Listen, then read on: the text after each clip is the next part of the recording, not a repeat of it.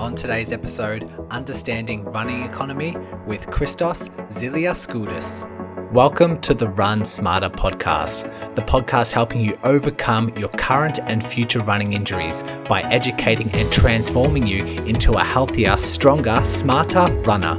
If you're like me, running is life, but more often than not, injuries disrupt this lifestyle.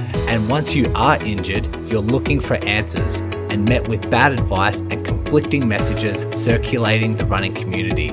The world shouldn't be like this. You deserve to run injury free and have access to the right information. That's why I've made it my mission to bring clarity and control to every runner. My name is Brodie Sharp. I am a physiotherapist, a former chronic injury sufferer, and your podcast host. I am excited that you have found this podcast and by default become the Run Smarter Scholar. So let's work together to overcome your injury, restore your confidence, and start spreading the right information back into your running community. So let's begin today's lesson.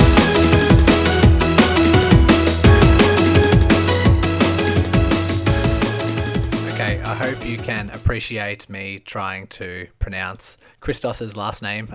he is Greek, and uh, I asked him before we started recording how to pronounce it, and that was uh, my attempt on uh, pronouncing his last name. So hopefully I got that right. Sorry, Christos, if I um, yeah blew it. But without further ado, um, today is going to be around understanding running economy. Uh, we're going to delve into what that means. Um, there is a paper that was published by Christos and colleagues, and the title was Running Economy A Comprehensive Review for Passive Force Generation. And we will delve into that. It doesn't get too scientific. I think uh, Christos did a fantastic job of relating it to everyday runners, and I chimed in with my own, trying to come up with my own um, metaphors and whatnot just to make it more practically um, achievable and easier to digest. So I think we did a really good job. I think you'll go away with uh, knowing a lot about running performance and ways that you can help improve your running performance. Before we dive straight into the interview, um, I had some feedback from some listeners, and it's happened on several occasions. So I thought I'd act. a lot of people like they love the content, they love um, everything that they're learning and they're applying, but they don't know much about me. And so I thought what would be a really cool idea is if I start sharing my running experiences with you guys and the kind of like what I'm working on, what sort of um, injuries I might be currently working on, what sort of symptoms I might be getting, how I'm kind of engaging or like being proactive and how I'm changing up my running just to uh, let you guys know that I'm also trying to make these smart decisions and uh, I'm trying to become a smarter runner myself. And it also it, it takes away or it helps you learn that running injuries happen. Like running injuries happen to a, a lot of people. And it happens to everyone happens to the best of us. But what we can do is trying to um, make the smarter decisions to reduce their risk of injury, but then once symptoms arise, trying to make as smart of a decision as we can to return back to pain free running as soon and efficient as we can. And yeah, just taking these kind of countermeasures.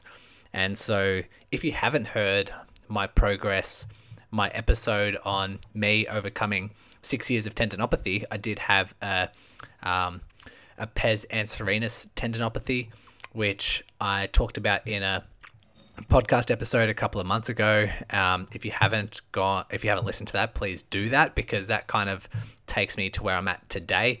And if you have listened to it, fantastic. Um, me overcoming that to date, uh, everything's gone super well. Like I think in the last couple of months, I have noticed an increase in symptoms maybe once or twice, and it was doing a bit more mileage, but it really, I could only just notice it for maybe half an hour one morning and then just went away.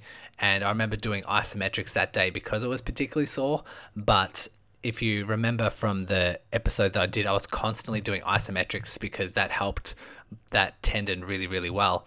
Now I just don't feel the need to do it. I feel like I'll just go for a run, uh, do a gentle warm up, go for a run, come back, you know, the next day, like later on that day, the next day, I really don't feel the need to address that tendon. It doesn't really Uh, I don't have a, a, reminder to look after it um, just because it's now like dissipated from my memory, which is a really nice um, thought to have because I'm not thinking about it. And yeah, so that's where we're at with the knee issue. Hopefully, that's um, at bay for now. My running itself, uh, in that last podcast that I did, I was building up to 15Ks now in Melbourne, lockdown with whole COVID is um, quite tricky. We're allowed to exercise once a day for uh, under one hour. And so I have been sticking to around about 10Ks and just like my 10K slow run, um, I'll do for 50 minutes or just over 50 minutes before I scamper into the house and before I get arrested. but uh, it has limited the long runs that I can do. So I've been doing about 30K weeks. I have been uh, doing some slow runs, been anywhere between maybe 5k and 10k, and just uh, hitting a really nice stride. I'll probably do that three or three times a week, and I'll probably cycle about three times a week. And yeah, in terms of symptoms, I did a couple of weeks ago start noticing some pain at the top of my foot. And as soon as that started happening, I thought, oh, here it is. It's a stress fracture. um, I think most people go to doom and gloom uh, straight away. And then, upon thinking about it, I was getting it during my run, but afterwards is okay. The next morning was okay. So, um, thought it might have been the way I was tying up my shoelaces. Maybe tying up my shoelaces a bit too tight on the top of my foot in a certain section where it was sore and have become more conscious of how I'm tying my shoelaces now, and that's gone away. So, really happy with that. However, I think at the start of the week, I think it might have been Monday this week, I was jogging with my brother and started noticing some slight heel pain at the last K during a 5K run. And that was a bit weird. It probably lasted 300, 400 meters. Um, afterwards was okay. The next morning was totally fine. So, taking on that principle of observing pain over 24 hours. I'd um, I went with that and my just trying to get a glimpse of what's happening over that 24 hour period. So the next morning was fine. I went for a run that day. I did a really slow 4K, so slower and shorter than my usual, just to see how it would go. Um, it was fine. I don't think I really noticed it, but the next morning I definitely noticed some sort of symptoms, some like sharpish pain coming from the heel kind of deep in the heel, and not too sure what the cause was, not too sure what it actually is, but I know that pain the next morning does show some sort of inflammatory thing or some sort of tendon issue. So decided to not completely avoid running or not completely rest because I know that from one of our principles at the start, rest is not always best. So want to still stay active. So I have spent the last three days cycling and now my morning symptoms I don't have any, um, which is a good sign. It means like it's I guess it's kind of recovered, but still staying active, still cross training, still doing my strengthening exercises. So I'm still staying active. Uh, I just haven't ran the last three days. I've spent it cycling, even though I'm getting swooped by magpies at the start of spring. But um, yeah, I'll keep paying attention to that. I think tomorrow might be my first run back, and I'll see how I go. I'll see how I feel over 24 hours after that. And then if I'm fine, I'll slowly build up and build up and build up. And hopefully that's just a really fleeting kind of symptom that just happened. But can't help but notice if someone ignored that or did the wrong things, uh, what might happen to them. Um, so that's just what's happened with me. I have made the decision to start strength training uh, with my calves. And I, I do a lot of strength work with my glutes, with my quads, my knees, trying to keep everything nice and strong. I don't do a lot with my calves. And I decided to change that. So I haven't started just yet. I made this decision yesterday, but I do have a couple of calf issues. Like over the past maybe six to 12 months, um, every now and then my calves feel really tight, and every now and then my calf gets a really mild strain. And so, following these principles and knowing the importance of strength training, I've decided to start doing some. Uh, I'll start with single leg calf raises, probably weighted, uh, something I can just do at home, and see how we go. And um, that's it. That's it for my update. So um, let's learn together. Let me share my experiences as we go through. Maybe I'll do it once a week or so.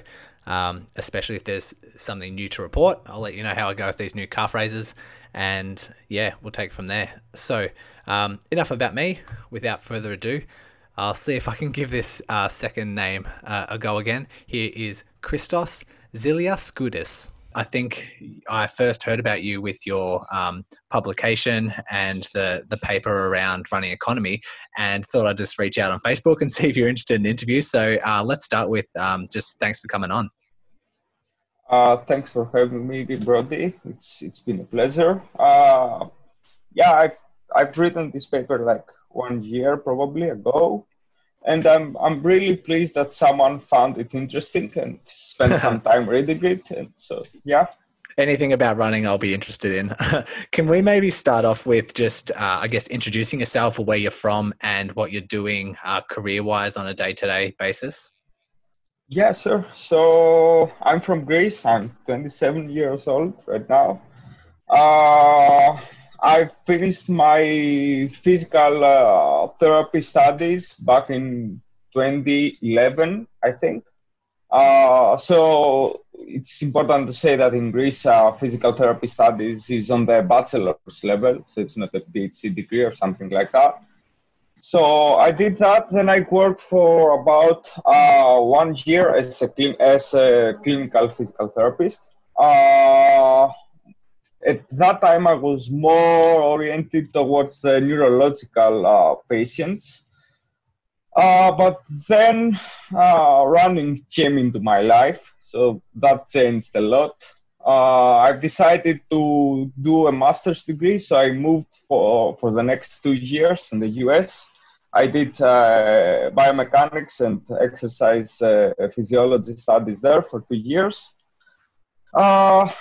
Then one year ago, I came back to Greece. I started again my clinical career as a physical therapist, but right now I'm more on the musculoskeletal, let's say, uh, area of things. Uh, and at the same time, I'm very interested in uh, working with runners and helping them improve their running mechanics and all this stuff.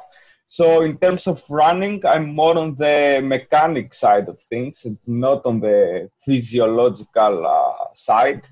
Uh, so I cannot say that I'm a running coach, but I'm a running mechanics, let's say, guy. So that's more or less what I do.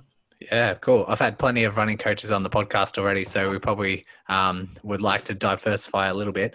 When you said that you yeah. developed like an interest in running and then got into the um, I, guess developed that that interest was that when you became a runner yourself? Yeah exactly exactly. Cool. i started running myself so it's like wow. Yeah and are you still running these days? Are you um, what what sort of races have you done? Uh, so my race events i'm more focused on uh, trail running uh, and my distances are like between 20 and 30 kilometers. I don't know what's the equivalent in miles, but yeah, that's my range of distance. Great. And yeah, I'm doing I'm doing like uh, trail running competitions. Fantastic. Yeah, pretty similar to me as well. I didn't really oh, have good. a specialist in. I didn't really have an interest in running until I became a runner myself, and especially when, when I became an injured runner. And then I had to learn kind of myself how to treat myself. And then as soon as I started seeing runners in my clinic, that's when I had that kind of heightened passion to to learn more about it. So it's cool. Yeah. It's very similar to to the way I went about things as well. Let's dive into running economy. The the title of this podcast is Understanding Running Economy. So I guess what would be a really nice start was like, how can you best define what is running economy for like the everyday runner?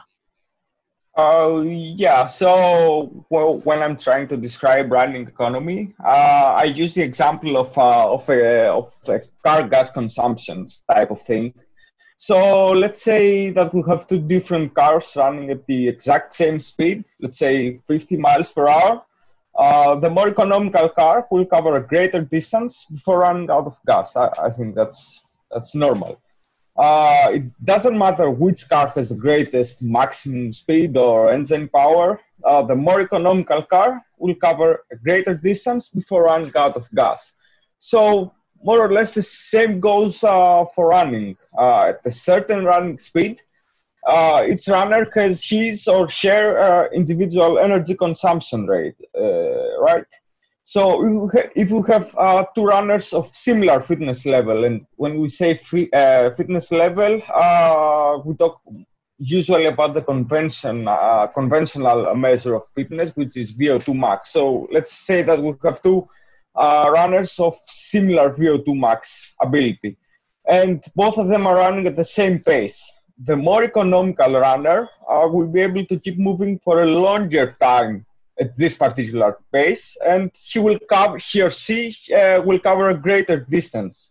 So, uh, in the same fashion, if the same two runners will be asked to cover, let's say, a distance, a marathon, for example, as fast as possible, so they are in a race, uh, the more economical one will be uh, able to sustain a faster running speed and thus cross the line first. He will be the winner. So this is rather important in distance running because that's what we are talking about. Since one of the major performance barriers uh, is fuel depletion in our sport. So that's more or less how I could define, if we, if we can say that, running economy. Yeah, sure. And you've touched on a couple of things there, which I really like that car analogy. It's, um, I think most people can uh, get around that and kind of uh, find that yeah. quite relative. And when it comes to runners themselves, I think it matters. Like a, if you're doing, say, ultras and you've got a vast distance that you have to cover, it makes a whole exactly. lot of sense that you need to be as economical as you can in order to create um, or in order to, uh, I guess, run that distance or run further mm-hmm. than your competitors. But then you're also saying in the shorter distances, if we're getting to like maybe a 10K or a half marathon where you're not eh, depleting everything, uh, you're mm-hmm. saying that someone who is more economical can actually travel at a faster speed when they're yeah, using exactly. the same amount of energy as their competitors. Mm-hmm. Taking uh, the more economical, um, let's say, middle distance runner, uh, he will be able to sustain a faster running speed uh, compared with his or her uh, competitor, which is well, who is not that economical as he is. Yeah. Yeah, absolutely. It makes a lot of sense. And it's really good to know that it applies to the ultra distances, but also kind of the um, the shorter distances around that 10k mark as well it still matters um, entirely.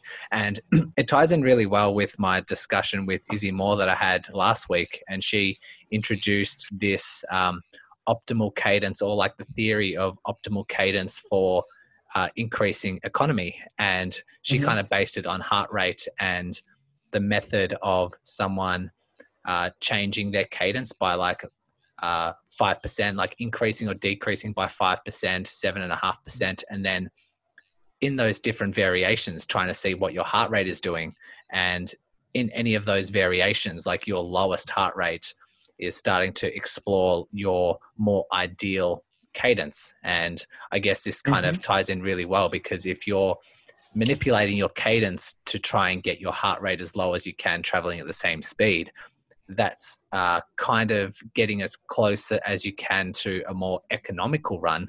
Um, so it, I think it ties in really well with this, but with your paper, it introduces the concept of what we call lower limb stiffness and exactly. doesn't really talk much about economy. So maybe just as an addition to Izzy Moore's uh, interview, maybe we can explore this lower limb stiffness and maybe we can start by answering the question like why is it so important to running economy to have this lower leg stiffness?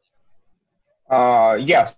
So, so before starting talking about our lower limb stiffness, uh, we should uh, mention that yeah, running economy it's really multifactorial. So it's not only lower limb stiffness that can affect running economy. There are so many different variables that actually affect this uh, this measure, let's say, this ability of the human body. So yeah, cadence is one of that, uh, one of these. Uh, another one can be like the environment and all the environmental conditions like temperature and uh, humidity and all these things. So yeah, in my paper, paper I've just uh, talked about one of these variables and that was uh, lower limb stiffness. So yeah, Okay, fantastic. What like if someone is just a recreational runner doesn't have much of a science background, can you maybe just explain what we mean when it comes to lower limb stiffness? Just quickly chiming in here to let you scholars know I have just updated my five day injury prevention challenge. This is one email per day for five days, learning new concepts and diving into the science on how you can reduce your risk of injury. The sign up link is in the show notes, so fill in your details and I'll be waiting for you in email number one tomorrow. Yeah, sir. So uh, I, I, I will use another example here to just to make things easier for, for the recreational runners. So uh, when we see the leg, the lower limb as a whole, uh, we could describe it as a bouncing spring, especially during running. Uh, that's the model that most researchers have used in the past, and they continue using it. So when the, the running leg strikes the ground right after the swing phase, we can say that it behaves like a compressing spring. And as we know, uh, when a spring is being compressed, it stores energy which will return when it will be released and allowed to regain its prior condition, its prior shape, let's say. So for the leg spring, this release phase during running happens approximately uh, at the moment of push-off, when the ankle, uh, the knee, and the hip joints explode, let's say, to achieve forward propulsion of the body. So we have uh, the leg spring being compressed at heel strike, and then and uh, that's the time point when energy is being stored. Uh, and then we have the leg spring being decompressed uh, approximately at the push off, and that's the point when energy is being returned. Uh, so this extra amount of uh, returned energy, let's say, is being added to the work of the contracting muscles. So we have uh, two sources of uh, energy when we run. We have one energy source uh, coming from the contracting muscles, and this is uh, how I call it active force generation. And I call it active because it consumes energy because the muscles are contracting, so we have uh, fuel consumption. And the other source is passive force generation, and it comes actually from this spring-like uh, behavior of the, of the leg. So that's more or less how I could describe the, the concept of lower limb stiffness. I don't know if that's okay. Yeah, no, it's absolutely fine. I think the um, as long as people can understand that the lower leg is behaving as a spring. I was trying to think of a few analogies before the podcast as well, and I was um, thinking of something like a spring or like a trampoline. Like if you see athletes that um, like a, a, gymnast, like an Olympic gymnast, when they're on that type of trampoline that's like really bound yeah. out, really tight, and as they impact that trampoline and they get maximum height, that like it absorbs the load and then releases that load really, really quickly. And I guess yeah. if you compare that to a non optimal trampoline that's like a bit more flimsy, a little bit more weak, and you sink down uh, really hard, that return of energy isn't going to be as invested. Where um, if you have that really wound up trampoline with really tight cords, then you're going to, um, the amount of energy that you put in, you're also going to get out. It's like the, that return is um, a lot better. Yeah.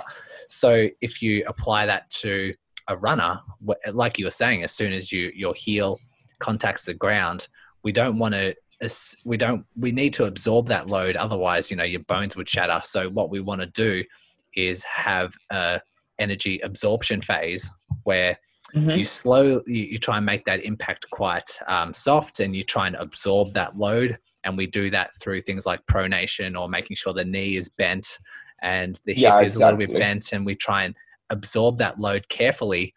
But then what you're saying is as we um, rock into that mid stance and almost get into that more propulsion phase, we want mm-hmm. that energy to start being released. So we absorb the load through one phase and then we want to release it through the next phase. And it's how efficient exactly. we are at returning that absorbed energy. Mm-hmm. And uh, that's when it comes to becoming really efficient. And then you did mention the active versus passive, and it took me a while to kind of get a grasp of this.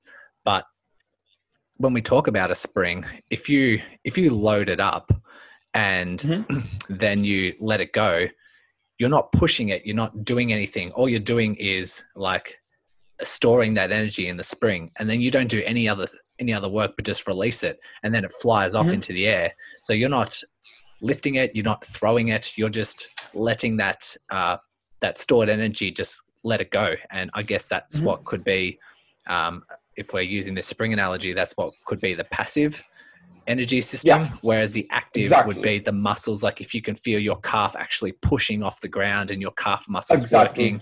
working, that's more of the active. Exactly. Unfortunately, we, we, do not behave, we human beings, we do not behave like perfect spring. So we have these two mechanisms. If we, if we were a perfect spring, yeah, we could run forever without running out of energy. That, that would be the case. So, yeah, yeah, there's a bit of a mismatch between what we absorb and what we return. And interestingly, in your paper, it did say that about 40 to 50% of the total energy is recovered by that passive or elastic energy, um, mm-hmm. which I thought was, was great. And I guess the more like if your leg is quite stiff, then you'll have that return um, more efficient. You'll have a better return than someone who absorbs a lot of load and then is less efficient with returning that into a propulsion phase. So how how might you compare the two? Like if you have two runners running side by side, one has a really high leg stiffness and one is really poor with uh, like with that return. Um, how might they look? What might characteristics might they have? Uh, so yeah, uh, it's for this comparison, it's like comparing a, new spring that just came out of the box uh, with, you know, with an old used one. The new one will be able to present greater resistance to a force that it's trying to compress it, so it will have greater stiffness. Uh, and this means that uh, it will recoil and bounce back harder, and it will return more en- energy. So in the same uh, fashion, uh, a runner's stiffer um, system uh, will return more, uh, more energy at the com- decompression phase. So uh, this type of energy, as we said, is more or less free uh, since it has a relatively low metabolic impact. So for the same af- amount of work, uh, a stiffer musculoskeletal system uh, will consume less energy compared to a less stiffer one. So the one with the low stiffness will have to recruit more muscles for the for the same amount of work that is being required, and the more the muscles work, uh, the more energy they consume. So that's like that's uh, how it goes for the comparison between a more stiffer, a, more stiff, and a less stiff uh, runner. But at this point, I think we should mention that it's not like the more the best. Uh, there is an optimal level of fitness, and that's uh, specific and personal for every human body.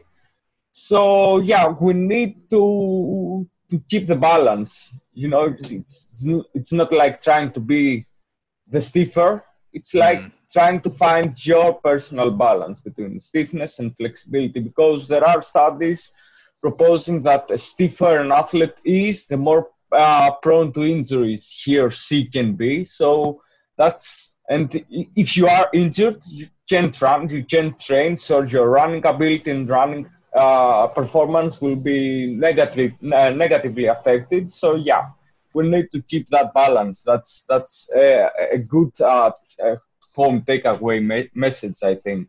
Yeah, and so it, it almost sounds like you're saying that there will get to a certain point where you become so stiff that your functional range of movement or your biomechanics just doesn't take advantage of the situation. Exactly, exactly, and uh, you will go you will go the, the opposite way. You will become uh, less economical than yeah than expected. Uh-huh. I guess that's the same with cadence. Like most people need to increase their cadence because I guess most people's preferred, um, like just uh, if they just go out for a run without any training, their preferred method of moving is at a slightly lower cadence. Whereas if we bump it up even just by five percent, then they can see some benefits. But then if you increase it by say fifteen percent or twenty percent, it almost like the benefits start to plateau and then almost reverse yeah. where you're turning your legs over so quickly that you're actually using more energy than if exactly. you um, had uh-huh. that preferred cadence. So if we're uh, talking about stiffness, we can go in the same way. Like most people, when they run, could benefit from lower leg stiffness, like increasing their level of stiffness. But if you go too much the other way, then it's when it becomes detrimental. Yeah, exactly. And there are actual studies regarding the cadence uh, variable. There are actual studies that actually uh, verified this. That if you uh, increase or decrease your preferred uh, preferred stride rate over a certain percentage, then yeah, it becomes detrimental for your performance. Yeah, cool. Ties in really well. And I love what you said about like having a new spring versus an old spring, and that's kind of what I think about if I was to see one runner versus the other. And I, you know, usually when I run in a more um, populated area, I like to just have a look at how different people run and see if their cadence and see their technique and just um, wonder at all the different sort of techniques that are out there. But I do see the ones with very poor stiffness and you can see them like almost bouncing up and down quite a lot and you can almost see like when they impact the ground their knees, like the joints and the angles of their hips and their knees and their ankles, that it kind of like moves at a greater amplitude. It almost looks sloppy, you know, if you have uh, like yeah. a really sloppy runner. And that's what I like to call them anyway. they probably wouldn't appreciate yeah, yeah. that. but like you're saying, like if you have a new spring, if you get a new spring out of a box, it's kind of it's kind of rigid it's kind of harder to to bend and it's kind of harder to to move but as soon as you like let go of that new spring, it like releases so much energy. It's just like the the ability for it's like we said, the passive um, force generation is is enormous, and so those runners with a very high stiffness, you can see that they kind of just recoil very very quickly, and it's almost like a really efficient kind of just spring that they have. Um, and if anyone's listening and they they do run around like a park or a lake or something, have a look at people and just see the notice the differences whether people do feel like they're um, absorbing and recoiling that that load and whether they're acting like a really efficient spring or whether they're acting a little bit sloppy. Um, could be a nice little obs- something you can observe. Is there any testing that we can do if you if someone is a runner and doesn't see a physio or anything like that is there any tests mm-hmm. that they could do at home or anything that they could look at themselves like on a treadmill or if they're um, i guess maybe recording themselves on the treadmill anything they can look out for to see if they do need to inc- increase their lower limb stiffness yeah yeah so uh, if we talk about uh, direct, let's say, quantification of lower limb stiffness, uh, this uh, can only be conducted in a clinical setting uh, for research purposes. And uh, this is because special equipment is required. and it's not really practical because it needs a lot of mathematical modeling and a lot of calculations. So it's not really applicable to for an everyday recreational runner to do that. But uh, the good news is that we can uh, actually indirectly determine uh, our stiffness level and quite accurately, uh, let's say. Uh, one of the ways is by uh, measuring our jumping performance. that's a very common way of doing it. There are lots of uh, jumping performance tests, especially the ones uh, with uh, that include repetitive jumping and jumping on the spot or uh, different uh, types of drop jumps. Uh, and if we can go another step forward, we can also use the EMG device. by which we can determine the, the rate of force development for the major lower limb muscle groups and the higher this rate is, uh, the greater the stiffness. Uh, but as, as you mentioned earlier, we can just uh, record ourselves and uh, take a look at our technique and compare it with uh, like uh, very economical and very well known and well established runners like Eliud or Mo Farah and because these are one of uh, two of the best examples of uh, this uh, lower limb uh, stiffness mechanism. So yeah, we can just record ourselves and see how our body moves, how we strike, how we recoil, and all these things. But yeah, I think that's the easiest way to do it. Yeah, for sure. And I guess what what I do in my clinics is I often get someone to jump up and down. So I'm really glad that you mentioned that. And you'll see differences like if you compare them to a whole bunch of different runners or a whole bunch of different athletes you'll see people develop like different strategies and you'll see people having just like their quality of jumping or hopping is extremely different compared to other individuals. And mm-hmm. someone can be really strong and slowly lift or squat something. But if you tell them to hop and hop like quite quickly, we're not aiming for height. We're aiming for like how fast you can recoil and absorb energy. And you're looking at fast kind of um, hops. Some exactly. people really struggle with that and they can lift slow, heavy amounts. And it, uh, um, sometimes it doesn't necessarily translate to something that is um, that can recoil quite quickly, and they probably need to do a little bit of like power exercise or something with a really um, quick, short burst. But mm-hmm. yeah, I think that mm-hmm. I think that's great. Double leg jumping, like on the spot. I think some people call them pogo jumps. You're really trying to yeah yeah yeah trying mm-hmm. to um, jump on the spot, but trying to be like quite stiff through the legs and trying to see how many you can do like really really quickly, um, rather than going for height.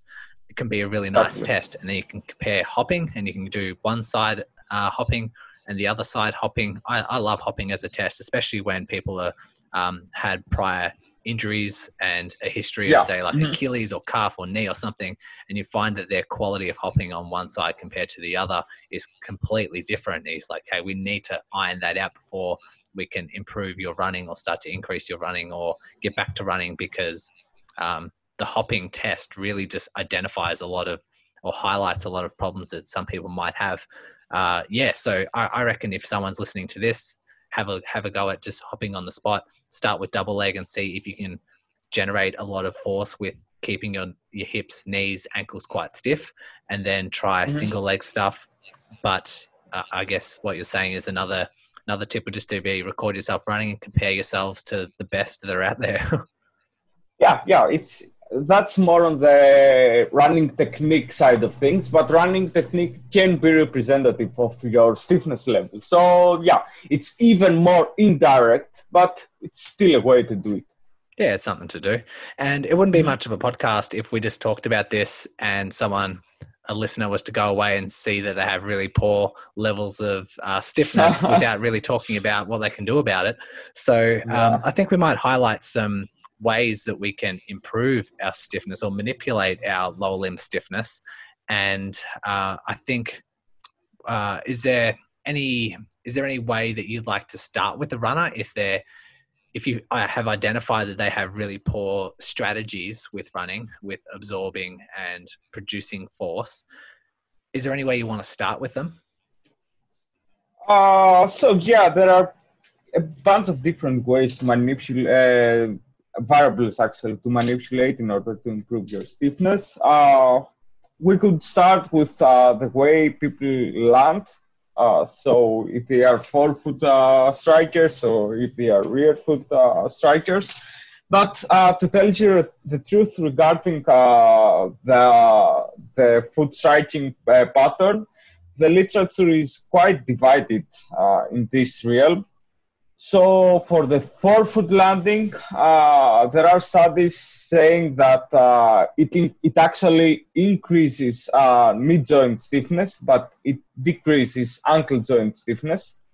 And for the rear foot landing, it's actually the exact opposite. So we have increased ankle joint stiffness and we have decreased mid joint stiffness, and that's quite frustrating for a person who's just trying to to improve things. So uh, when we talk about the, the striking pattern, uh, most studies have actually uh, tried to investigate uh, different joint uh, stiffness values. So they examined the ankle and the knee joint separately, and that's why this frustration comes.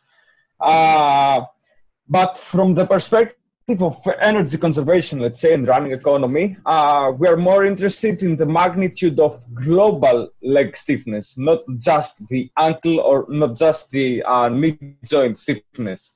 So, uh, in this regard, again, the literature is quite divided, but if you want my opinion for this uh, aspect, the main issue is how we could significantly reduce braking forces uh, by manipulating an athlete's striking pattern. So when we investigate striking patterns, uh, I think we should not actually focus on uh, improving lower limb stiffness because there is not a lot of evidence that can actually guide us through this process. So, if we want to do something with our striking pattern, we should actually focus on uh, finding the optimal striking pattern for us, which uh, will reduce the braking forces during our uh, running, let's say, movement. Uh, yeah, uh, another aspect is uh, footwear. So in this case, the actual the, dilemma is uh, running barefoot or running with shoes. If we were to consider just the stiffness variable, uh, the answer would uh, would have been pretty straightforward. So barefoot running has been repetitively related with increased stiffness uh, and higher stored and returned elastic energy due to that. So, but we need to say that although stiffness is crucial, uh, it's not the only variable that affects running economy. So, why stiffness increases uh, when we run barefoot? Uh, it is probably a neuromuscular adaptation that favors uh, the socks, uh, the shock absorption that we mentioned earlier. Uh, but this doesn't happen uh, without a cost. Uh, it is related with increased metabolic costs. So when we need to, to absorb shock, we increase our muscle activation levels. But when we wear our fancy running shoes, uh, this adaptation is not really necessary since we have uh, the midsole material to do this job for us. So yes, when we run when we run with shoes, uh, the stiffness the, the, stiffness decreases, and uh, there are numerous biomechanical scenarios uh, trying to explain this. Uh, but it is worth mentioning that muscle activation also goes down. So, and this is rather beneficial in terms of running economy. So, just take a look at the re- at all the recent uh, marathon racing shoes. Uh, it's not a coincidence that they have huge layers of cushioning underneath them. Of course, plus some uh, carbon plates and all this hype. Uh, and the material development process and all the technology that comes behind it uh, allowed us to provide maximal cushioning uh, while keeping the shoe weight lower than ever. And uh, uh Dr. Kram from uh, the University of uh, Boulder, Colorado, has beautifully talked about that. and in the world of running mechanics, uh, his uh, cost of cushioning hypothesis, that's how she calls it, cost of cushioning hypothesis, is very well known. So, in terms of training, uh, getting, getting the neuromuscular stimulus from barefoot running, yeah, it has an interesting pot- potential uh, and a good rationale behind it. Uh, but uh, when it comes to, to race day, uh, yeah, please lace up your shoes. So no, no discussion on that. Um, okay, there's a lot to unpack yeah. there. I'm um, writing down on my page furiously as yeah, you're delivering. Oh, sorry. Great. Oh. No, it's it's awesome information and um, a lot to unpack there. So what you're talking about with strike pattern is we're mm-hmm. almost shifting away like shift our attention away from low links stiffness and just focus on yeah. running economy to start with and what you suggest is when we're talking about global uh, running economy and trying to uh, return as much energy as we absorb, what we don't want to do is waste a lot of energy during a braking force. And so, yeah, yeah. you what you're doing is if you're creating a braking force, um, or a high braking force, what we're doing is wasting all that energy that could have been used for performance or propulsion.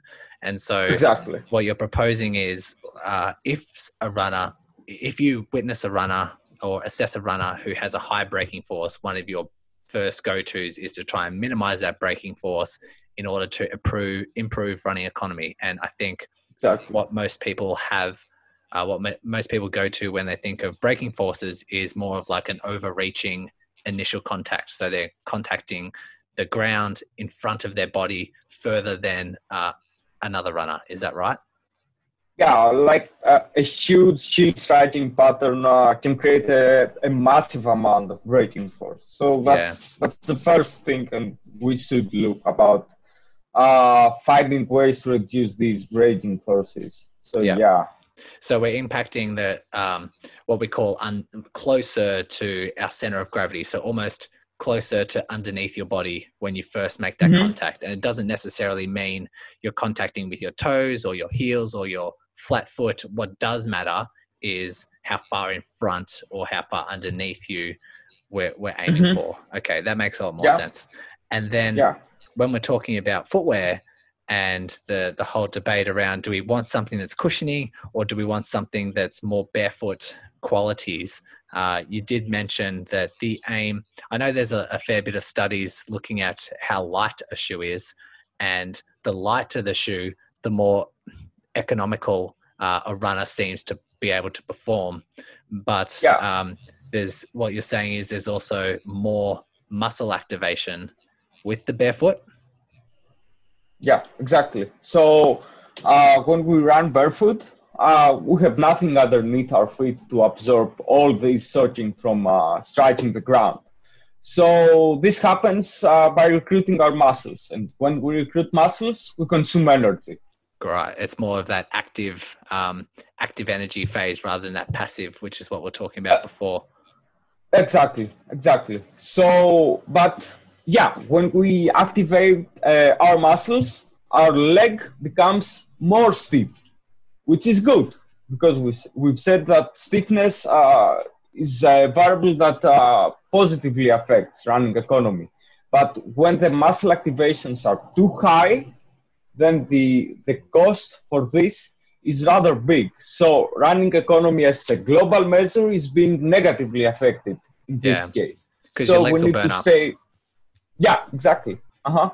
Yeah. So we're trying to find the balance. Like we want a lighter shoe because we know if you're running with something heavier, you're literally like picking something up and placing it down. That's um, that's more cost effective, or it's more mm-hmm. cost mm-hmm. like it's a um, what am I what am I saying? It's it's costing more energy, but if we can try and find a balance between something that does apply cushion, so it minimizes the shock attenuation and the muscles don't need to contract as hard, but still remains yeah. quite light. That's a really nice mm-hmm. balance, mm-hmm. and I think there are mm-hmm. more shoes out there that do offer that. They do have support, but the the properties that they do have, the actual shoe itself is quite light, and I think that's what we're seeing with the increase in running performances and um, you know all these shoes that are coming out they do they are quite light we're not getting those bulky kind of traditional shoes like we used to see yeah yeah exactly exactly and i think that in the future of the technology will help us even more because materials will become even lighter and their cushioning abilities and properties will become even better so we don't know what we can expect in the future. Yeah. If you're seeing like a runner who is one of those sloppy runners or they're um, jumping on the spot and they're, they're really they're, they're really struggling to recoil and have these powerful kind of movements do you work with them with any exercises or any um, kind of training strengthening exercises yeah, yeah. So, so in this case of a runner who is really sloppy and she cannot recoil and she cannot, uh, you know, perform this type of uh, activities, I think I probably will start working with him uh, to improve his uh, coordination skills. Uh, plyometric training is a, a really good uh, choice in this case uh, because uh, it seems to promote mechanical characteristics of uh, muscle tissue, uh, which, uh, which, which are related with the stretch shortening activities and thus stiffness. and also plyometrics and promote optimal muscle fire, firing coordination, which in turn promotes stiffness again. So let's say that we have a leg that it cannot coordinate how when uh, the quadriceps uh, are firing and when the calf is firing. So we need to make this thing work as a whole. so plyometrics can be really beneficial in this uh, in this scenario. Uh, another aspect is uh, heavy resist, uh, resistance training or explosive training, like explosive squats and explosive deadlifts, uh, which more or less uh, provide the same benefits. and if if you want my opinion, I think that neuromuscular training, like plyometrics and explosive training and all this stuff. It's the most effective, I think, intervention for, for improving stiffness and running economy. So if we actually want to improve one variable and isolate it and focus on that, and this variable is stiffness, so the the best way to do it is by neuromuscular training. But, uh, and why, what I mean by that is by improving coordination, uh, by improving uh, the rate of force generation, how fast you can jump on spot to link it with all the things we talked about previously. So yeah, that's that's a couple of alternatives that I would use in this case. Beautiful. I think it ties in really well. Uh, at the very start of this podcast, I did a whole season on strength training and uh, educating the viewers or the audience about the benefits of strength training, how can it improve running performance. And there is a lot of evidence to say that if you are strength training, it does all the things that you were suggesting. It increases coordination, it increases like the the muscle fire patterns, and then just increases lower limb stiffness in general. So like if if someone is quite um, quite a sloppy runner and they're not doing strength training, maybe one of the first things they can do is just start strength training. It doesn't need to be so honed in or so specific. Um, but yeah, if yeah. someone is like quite a, a gym goer and they're already familiar with squats, lunges, deadlifts, calf raises, all that sort of stuff, and they're still seeing some deficits in stiffness, perhaps maybe they might need to add in some plyometric exercises in order to yeah. um, start to promote more of that quick fire pattern and start to yeah become a little bit more detailed if we're doing if we're implementing plyometric exercises um, for someone who isn't familiar can you maybe just give one or two examples of what that might look like or maybe one or two of your favorites that um, you'd recommend for most runners yeah, yeah. So when we talk about plyometrics, we don't uh, only talk about like jumps and all this stuff. Uh, strides can also be a, a, type of plyometric training. Strides, you know, uh, 100 meter repeats or 200 meter uh, repeats or even shorter distances. So after finishing your easy day run, uh, don't just go back home. Uh, spend a couple of more minutes and do some strides they can make a huge difference uh, in your stiffness and uh, in your running economy in general. Uh, the same goes with uh, these, uh, with all the running drills like uh, kickbacks and high knees and all this stuff. again, when you finish your easy day run, don't just go home. Do your drills, then do some strides, and, and then you can go home and relax. But don't miss and don't skip all these things. They are small, but they can make a huge difference in your overall performance and uh, in your health too, because uh, they can actually help prevent a lot of injuries. Yeah, if it's worked within the right, um, I guess, adaptation zone, they're not doing too much too soon. Absolutely. And it's a good point that you made. I didn't actually think of that doing some strides or maybe even just some short like hill repeats or um, yeah, yeah, yeah, anything that involves some sort of sprint work that you know mm-hmm. you're not overdoing things make sure if you do start that you're well within your adaptation zone but yeah exactly i'm just imagining like, on, yeah they've got like a, a recreational runner who just say is um, they stick to the same pace every time. Like I, I, know there's a certain population of runners that just they do five to ten k's a couple of times a week, and they stick to the same slow, easy pace the entire time, and then they expect to be like a, an efficient runner. But in order to get the strength benefits and have that low limb stiffness and that running economy, you kind of need to challenge your body a little bit. You kind of need to start exactly. triggering uh-huh. some sort of strength. And so that's a really good point. If someone doesn't isn't a gym goer, doesn't want to lift weights or do plyometric exercises, implementing some sort of um, fast work into or some short hill sprints into your routine can be really effective. Yeah, yeah, sure, and uh, and that's that's another point. I mean, you don't need to go to the gym. You can start from easier things. You can start from things that you can actually do right after your run. So you don't spend time, you don't spend uh, money, which is rather important, I think.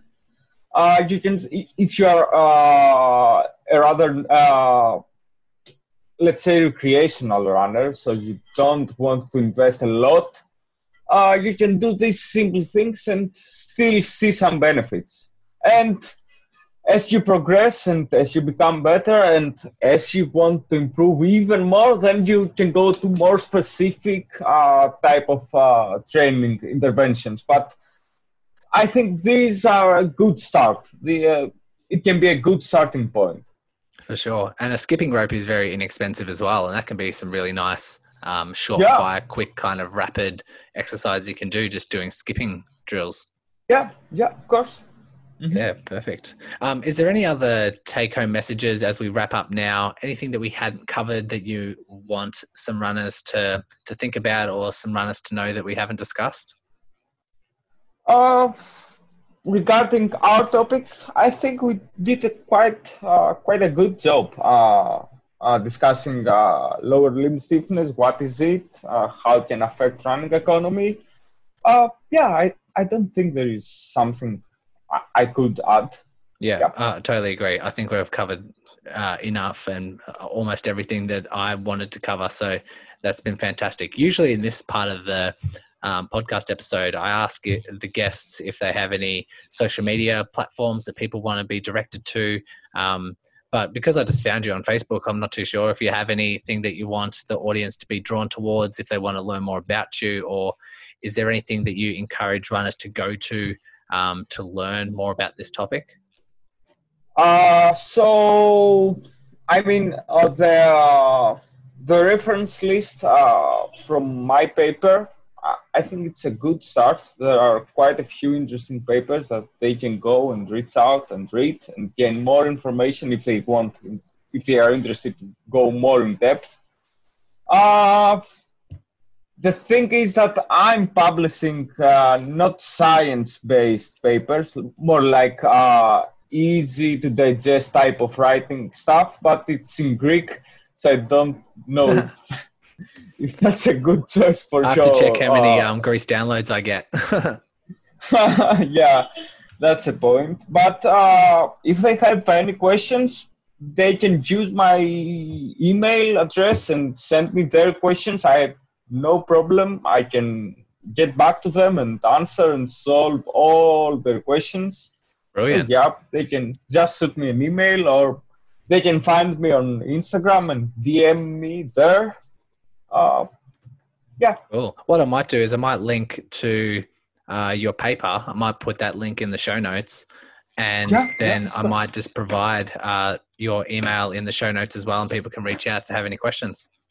Yeah, sure, sure. Christos, this has been amazing. I think we covered so much. I think we um, we complement each other really well back and forth with um, some really nice ideas. So uh, I want to thank you. Thanks for taking the time for coming on, sharing your knowledge. Thank you so much for having me. It's been a pleasure, and yeah, it's always uh, a good experience to talk up, to talk about our passion. Uh, running is our passion, so yeah, I always enjoy talking about it. Absolutely. Well said. All right. You take care. Thanks for listening to another episode of the Run Smarter podcast. I hope you can see the impact this content has on your future running. If you appreciate the mission this podcast is creating, it would mean a lot to me if you submit a rating and review. If you want to continue expanding your knowledge, please subscribe to the podcast and get instant notifications when a new episode comes out. If you want to learn quicker, then join our Facebook group by searching the podcast title. If you want to take your learning to the next step, including injury prevention principles, injury specific insights, and modules to boost your running performance, then head to our website by searching runsmarter.online and jump into our Run Smarter online course. Once again, thank you for listening and becoming a Run Smarter scholar. And remember, knowledge is power.